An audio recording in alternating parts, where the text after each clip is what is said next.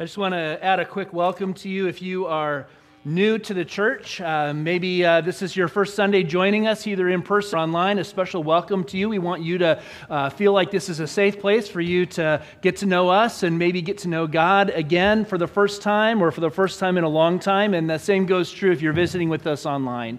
Uh, we recognize that uh, this is a crazy season in life and in our world, and uh, there are times when God might be inviting you to reconnect with Him in a new way, and we hope that Faith Covenant Church can be a place where you can do that uh, with genuine welcome, uh, with safety and love. And we would just love to be able to get to know you better and find out how we can be a part of that journey that you have with Jesus. You can do that by filling out a Connect card in the seat back in front of you. You can turn that in in our uh, offering boxes, or you could hand it to me or somebody in the lobby. Uh, you can also use those cards for prayer requests. Uh, every week, uh, we pray for all of the requests we receive, and so we value that partnership with you as well, that we can pray for whatever's going on in your life or in your family's life or uh, in our community around us with the people that you know and love. So don't hesitate to do that. We also have a digital version on our website uh, and in our stream uh, uh, Facebook page. You should, can find a link there. We are in our final round of our series in Ecclesiastes called Chasing the Wind which is a study of the book of Ecclesiastes, uh, where we are looking at the themes of futility and fulfillment in life. And uh, we've been in this uh, twice now, in the, once in the fall, once in the winter. Now it's our third round. So you may be one of those people that are feeling like, oh, man, I'm getting tired of Ecclesiastes. but uh, hang in there with me. We're going to work through chapters 8 through 12 uh, in the next few weeks. And I think that we're going to find, hopefully, that there are still some meaningful and impactful um, messages that we can glean from this book as we move forward. Uh, last week, we did a quick review of where we've been. And so, if you are, are just kind of coming into the series now and you want to get a quick recap, you can go online and listen to uh, last week's message. But we also have all the messages posted online if you want to go back and listen to the whole series uh, through a podcast while you're taking a walk or jogging or working out. That's a great opportunity as well. Jumping back in at verse 1 of chapter 8, the teacher, or Kohelet in Hebrew, starts off by saying, Who is like the wise? Who knows the explanation of things? A person's wisdom brightens their face and changes its hard appearance. And right here at the beginning of verse 1, I'd like to suggest that the teacher is introducing this idea that in the wisdom literature of the Bible, there are these proverbial sayings that require wisdom to understand. That this saying that he gives us right here is, a, is an introduction that he invites us to, to try and go deeper into understanding what he means, because more literally it says, Who knows the interpretation of the saying? And we're moving into a section in the book where we're going to have a lot more of these proverbs, these proverbial sayings that we can begin to apply to our lives and to our relationships, given the context of the world we live in that he's used the early chapters to set up for us. Wisdom sayings in the Old Testament times were often considered to contain a more hidden meaning, or, or maybe it'd be more accurate to say a deeper meaning than simply the surface level understanding. There's often a, an, an, initial explanation that you can kind of quickly get a hold of because it, it's very simple and it's easy to, to understand on the surface. But there's this idea that if you take time to, to ponder it, to reflect on it, to really kind of allow the Spirit of God to work on your heart and your mind, you might find deeper layers of meaning and applications for your life that maybe you didn't realize by just looking at it at first glance.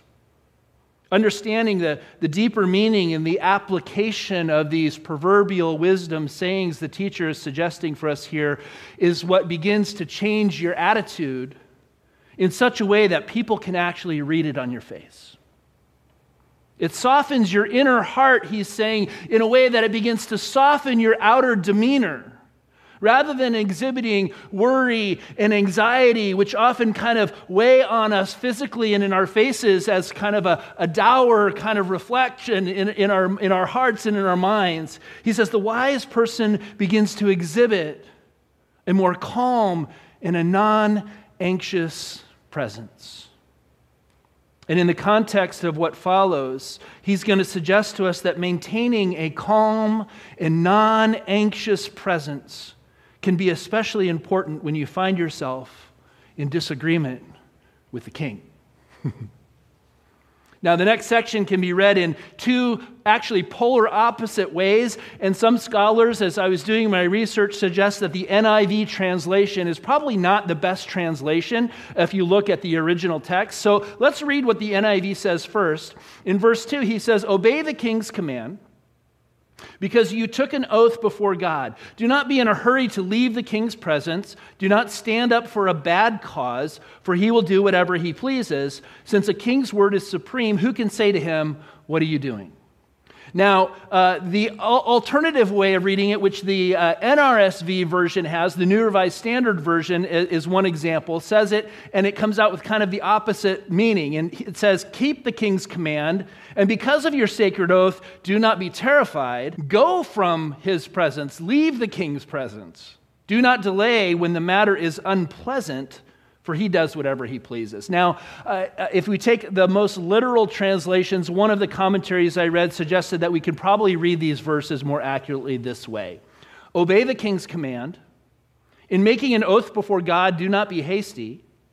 Do not be dismayed. Leave the king's presence. Do not stay in a bad situation, for he will do whatever he pleases. So it seems more likely that these verses advocate withdrawing from the presence of the king rather than trying to stay and in opposition to the king, put yourself from a bad situation into a potentially worse situation.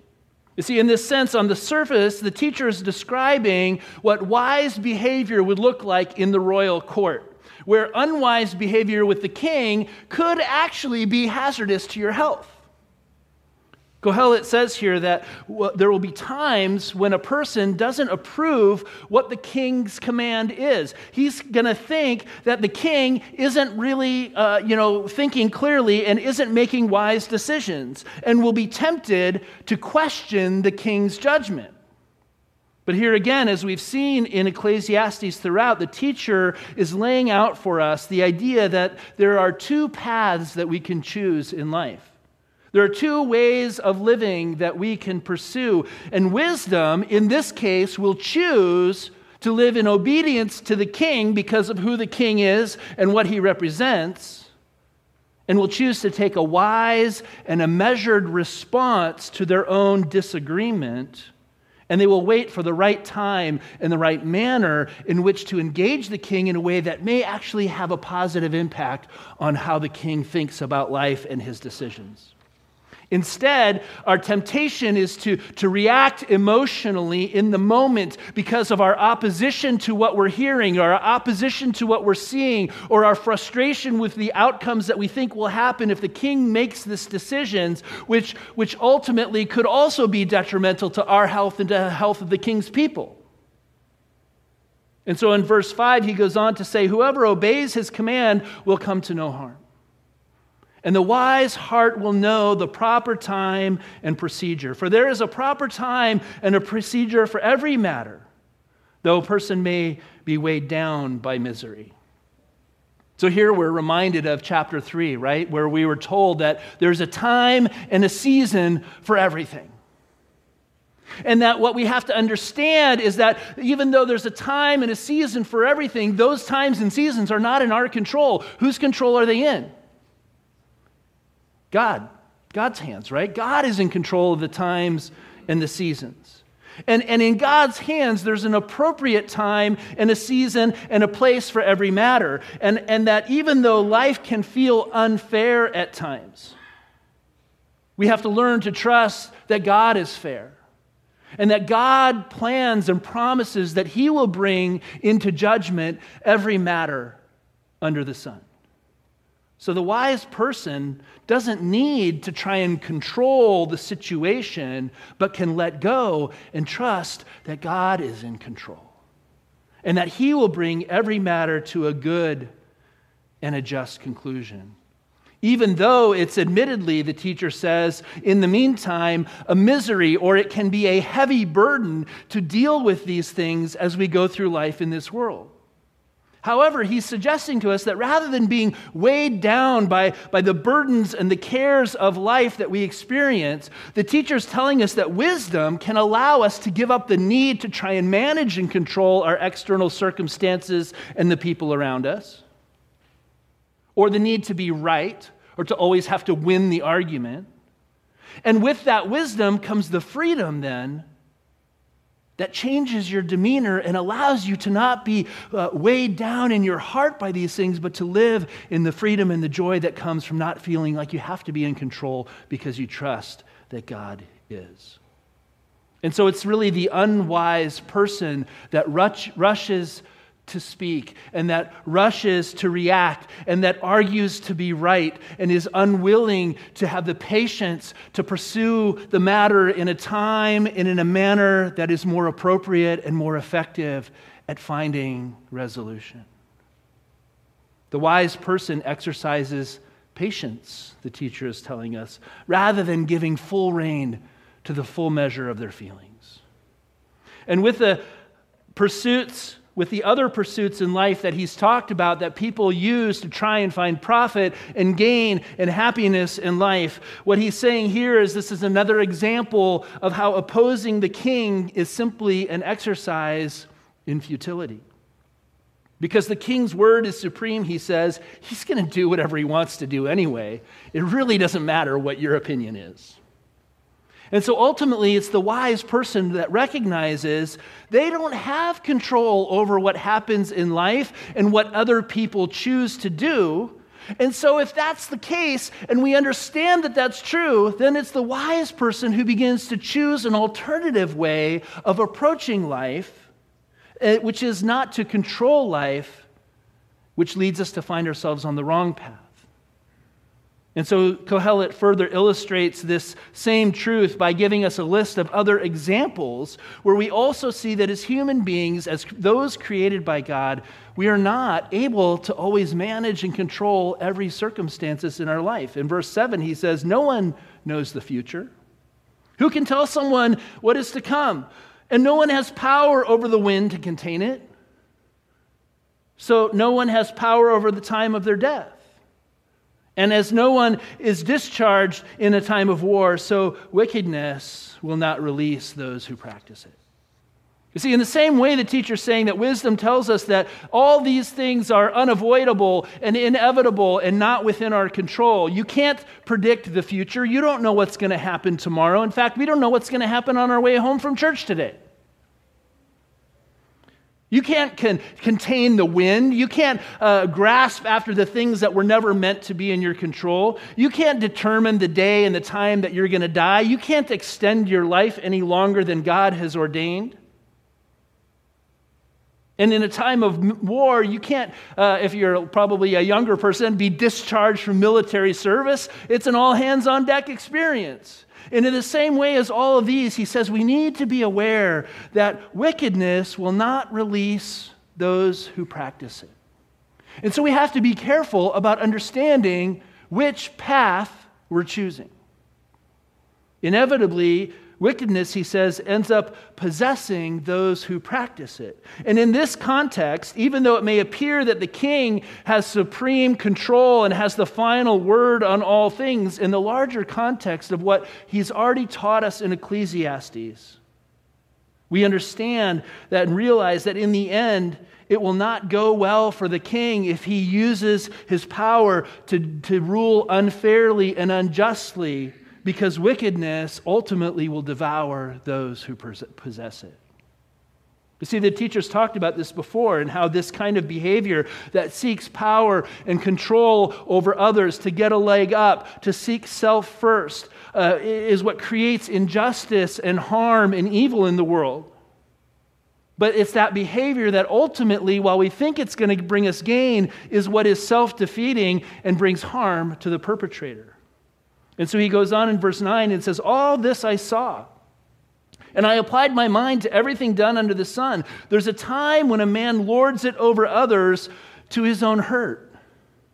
Then, too, I saw the wicked buried, those who used to come and go from the holy place and receive praise in the city where they did this. This, too, is futility. When the sentence for a crime is not quickly carried out, people's hearts are filled with schemes to do wrong. Although a wicked person who commits a hundred crimes may live a long time, I know that it will go better, and there's that word tov, it will go better. The good life is found with those who fear God, who are reverent before Him. Yet because the wicked do not fear God, it will not go well for them, and their days will not lengthen like a shadow. So here again, he brings us back to our desire to find the good life, the better way. And the better way, the better path to the good life, he says, is to start with the fear of God. And in do so, doing so, we begin to pursue a life of wisdom and righteousness based on what God has revealed about who we are and the world that He's created. Even though the wicked may not seem to get what they deserve in this life, they still won't discover the good life, the teacher says. They will not find happiness and genuine fulfillment by pursuing that path. Ultimately, the teacher is wanting us to wrestle with the truth that we all know and live with, but we struggle with every day. And that is the fact that life isn't fair. Life isn't fair. God knows that. We know that. But we think it should be. We want it to be. We think if we can just uh, have enough strength or, or ability to control or change people's attitudes, that we can make it all work out to be fair and equal and just. But we can't do it because it's not in our strength. But the teacher says life isn't fair, but don't let that truth, don't let that reality undermine your wisdom and your ability to choose how you're going to live your life. In verse 14, he says, There's something else futile that occurs on earth. The righteous who get what the wicked deserve, and the wicked who get what the righteous deserve. This too is, is futility, it's vanity. So I commend the enjoyment of life. Because there's nothing better for a person under the sun than to eat and drink and be glad. Then joy will accompany them in all their toil, the days of life that God has given them under the sun. You see, to expect that life is going to be fair in this broken and this fallen world is simply to set yourself up for disappointment. It's an exercise in futility. It's another example of chasing after the wind. You see, instead, what we often see is that the righteous get what the wicked deserve, and the wicked get what the righteous deserve, and it doesn't work out the way that we know that it should, and the way that would seem fair and right and good. And only God has the ability to bring justice and fairness to the world.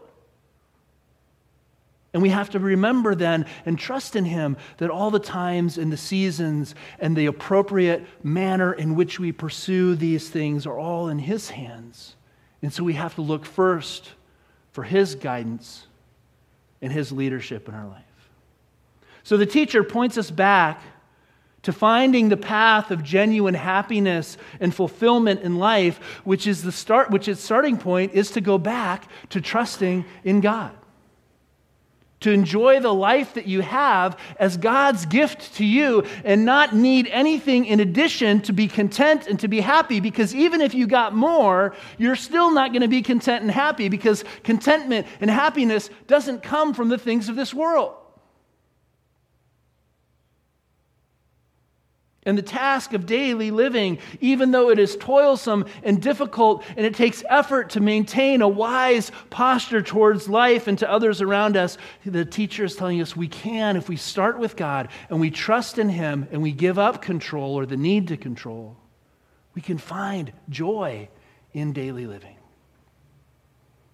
Don't sacrifice the opportunity, the teacher is telling us, of living in the joy that God has for you in this moment, right now, today. Don't sacrifice the opportunity to experience the gift of life in the pursuit of some greater truth or some greater fairness or some greater justice, the teacher says, all of which are not in your ability to control. And so in verse 16, he says, When I applied my mind to know wisdom and to observe the labor that is done on earth, all the, the things that we give ourselves to do, people getting no sleep day or night because we're running after all of this stuff that we think is going to make us happy. Then I saw all that God had done. No one can comprehend what goes on under the sun. Despite all their efforts to search it out, no one can discover its meaning. Even if the wise claim they know, they cannot really comprehend it. See, the wisdom that the teacher is inviting us to receive and to learn and to apply in our lives is very similar to what Jesus taught his disciples in the New Testament. Do you remember in Matthew 10, verse 16, where he says, I am sending you out like sheep among wolves? Therefore, be as shrewd or as wise as snakes and as innocent as doves. There's wisdom in exercising patience that comes when we recognize that we are not in control of life. But we worship a God who is. Because of Jesus, we do know that God's ultimate plan and purpose for you and for me and His creation is to be restored, to be a just and a fair place where, where all uh, of God's creatures can live in eternity. We know that that is what's coming, that is what's promised, that is what's been guaranteed by the death and the resurrection of Jesus Christ. We can be sure of this, and you can bank your life on it. But even so, we can't always know where God is and what He's doing in this moment of time and how He is working that salvation out in the general experiences that we have day to day. And so, as we patiently wait for God's salvation and for the redemption of life in this world, the wisdom that he gives us gives us a greater perspective on how to enjoy this moment, this moment in this time, to be people who are following Jesus in a way that we become a part of the solution and not a part of the problem. We see this perspective expressed in 2 Peter chapter 3 verses 8 and 9. He says, "But do not forget this one thing, dear friends, with the Lord a day is like a thousand years." And a thousand years are like a day. The Lord is not slow in keeping his promise, as some understand slowness. Instead, he is patient with you, not wanting anyone to perish, but everyone to come to repentance. He wants everyone to discover the path to the good life. He wants everyone to, to leave the wide road that leads to death and find the straight and narrow, the simple but difficult path that leads to life and to hope and to genuine happiness, which only comes from our relationship with God that He's revealed in Jesus Christ. Just because you live in a world that exalts power and fame and beauty and control as a means of finding human happiness and fulfillment doesn't mean that you should be drawn into the lie that tells you that that's how you can find happiness in your own life. Because the truth is, it's not working for anyone else either.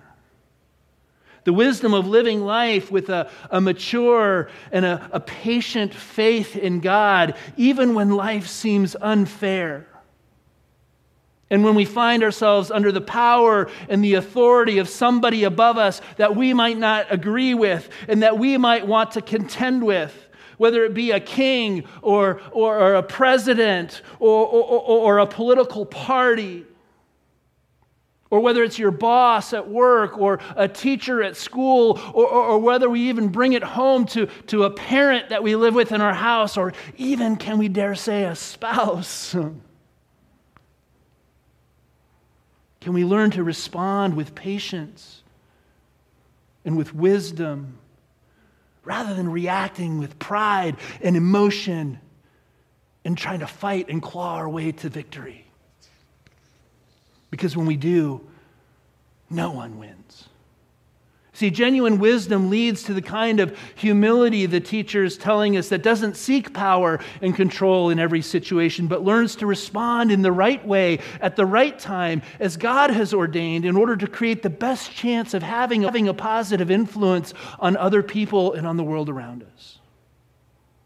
And so we come full circle back to the opening question that the teacher proposed for us. For us today, right now, in this room, for those watching online, who are the wise ones in the room today? Would you count yourself among them? Who knows the interpretation of these sayings? What's the deeper meaning behind this teaching that the teacher may invite you to apply to your own life and your own situation that might begin to change your inner attitude and actually change the expression on your face? Where do you struggle with a desire to be in control of the situation in ways that lead you to react emotionally rather than to respond with patience and wisdom? As you look at the nature of the world we live in, and perhaps at everything going on, not only globally, uh, but right here in our own nation, do you feel frustrated? I know I do. Are you unable to see or imagine how to begin to change the trajectory that we're on, wondering perhaps this must be the end of times because this world has gone to hell in a handbasket? in the midst of all of this, in the anxiety and the misery and the heavy burden that life in this world represents to us, do you trust that this world is in God's hands? And that as a part of this world, you are in God's hands as well. That you can trust Him to bring His salvation in the right way, at the right time, that He's got your back, that He will fight your battles, and so you don't have to. Can you trust that God will fulfill his promise and that he is the one who is working to bring justice and peace on earth?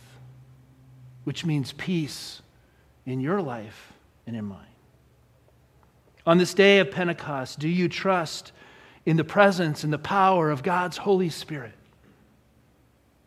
to give you the wisdom and the knowledge and the understanding of how to live the way God has invited us to live so that we can be a positive influence and we can share this good news with others as well.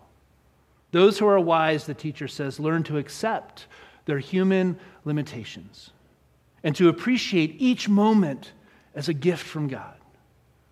And that wisdom will brighten their face and change its hard appearance. Let's pray.